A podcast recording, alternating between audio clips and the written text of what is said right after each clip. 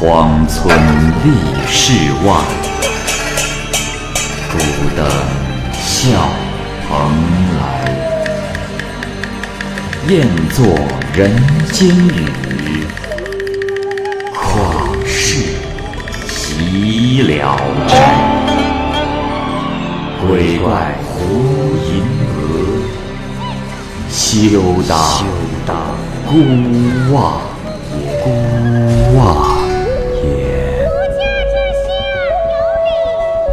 白话《聊斋故事》，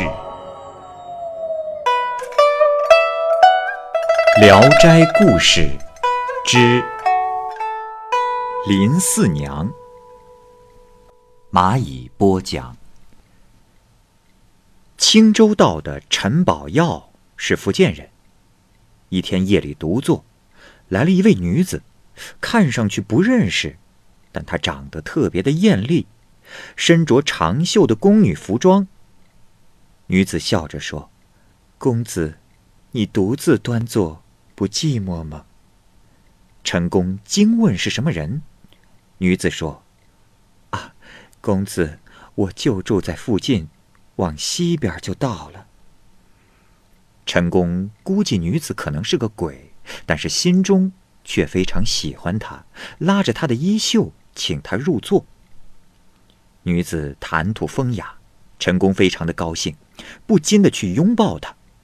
女子并未拒绝他，环顾四周，说道：“这公子，周围没有别人吧？”陈公急忙关上了房门，说道：“啊，这 没有了，并且催促他宽衣解带。可是他很害羞，陈公便动手带他脱去了衣服。女子说：‘公子，我年纪还不到二十岁，不知男女之事，你，你可要温柔点儿啊。’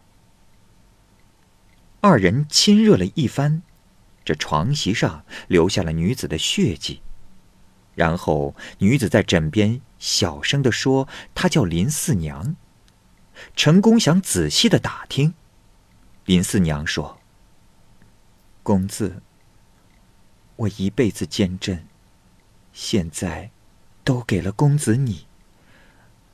你若是真心爱我，就永远陪伴我。絮絮叨叨干什么？”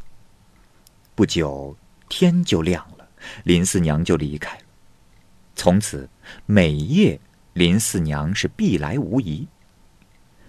陈公每见林四娘来，都关好门，边喝酒边聊天，谈起音律的事，林四娘能够明辨解通五音。陈公估计她善于配曲唱歌。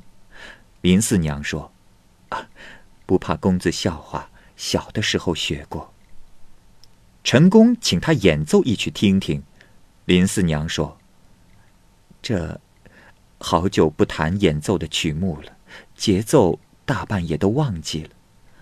万一要是遇到行家，那我就出丑了。”陈公便再三的强迫他，他才低头稽首打起拍子，吟唱了《伊州曲》和《凉州曲》。曲调是十分的哀伤动人，唱罢，女子不禁流下泪来。陈宫也受到了感染，哀伤的心醉，就抱着林四娘安慰她说道：“呃，四娘啊，呃，这些亡国之音，以后就莫要再唱了，让人忧郁不乐呀！”啊，林四娘说：“公子。”声音是表达情意的，哀伤的歌词不能使人高兴，也犹如欢乐的曲子不能使人哀伤一样。这二人亲密的像夫妻一样，时间长了，家人窃听到林四娘的歌声，无不感动的流泪。成功的夫人偷看到了林四娘的容貌，疑心人世间不可能有这样美丽的人。认为这不是鬼就是狐狸，惧怕这些东西蛊惑丈夫，就让丈夫别再和她来往。陈公不听夫人的劝告，照样和林四娘来往。不过开始细细的询问林四娘的身世问题。林四娘凄然伤心的说：“公子，我是恒王府中的宫女，遭难而死，如今有十七岁了。因为你是个有情有义的人，我所以依附你，结为和美的一对。但，但我绝不是要害你。公子倘若怀疑我、害怕我，那你我就此分别吧。陈公说：“哎呀，娘子，不要这样说。我不是嫌弃你，只是如此恩爱，却不知道娘子的底细。”于是就问起宫中的事情。林四娘将往事一一道来，谈起衰落之际，则伤心的呜咽起来，泣不成声。林四娘睡得很少。几乎每天晚上都要起来念诵准提、金刚等经咒。陈公问道：“娘子啊，你每日就睡这么几个时辰，就要念经，这九泉之下，能够忏悔吗？”林四娘说：“公子有所不知，这和阳间一样。只是我不想永远堕落，也想超度一下来生啊。”林四娘又经常和陈公评论诗词，遇到不完美的就要指出他的毛病；要是遇上好的句子啊，就用悠扬而动听的声调吟诵，情致优雅，风流美好，使人忘记了疲倦。于是陈公又问起他是否善于写诗，林四娘说：“让公子见笑了，活的时候偶尔写一点。”陈公便问他要诗，林四娘笑着说：“哎呀，公子，我随便写的东西，要是让你看，真真的班门弄斧啊。”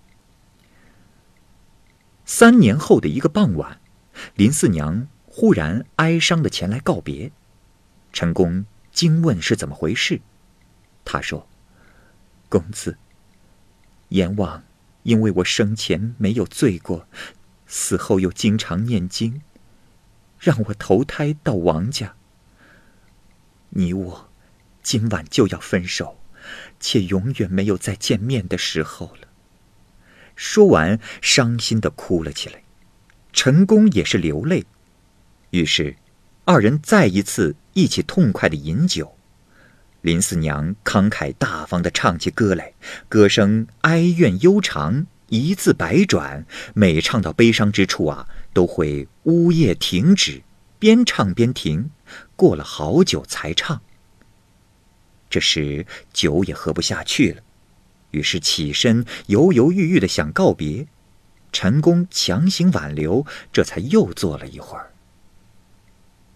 不久，鸡忽然鸣叫了起来。林四娘说：“公子。”不可再留了。你以前老是怪我不把写的诗给你看，今将永别，应当草就一篇，留作纪念。于是拿过毛笔，思考了一会儿，便一气呵成的写了下去。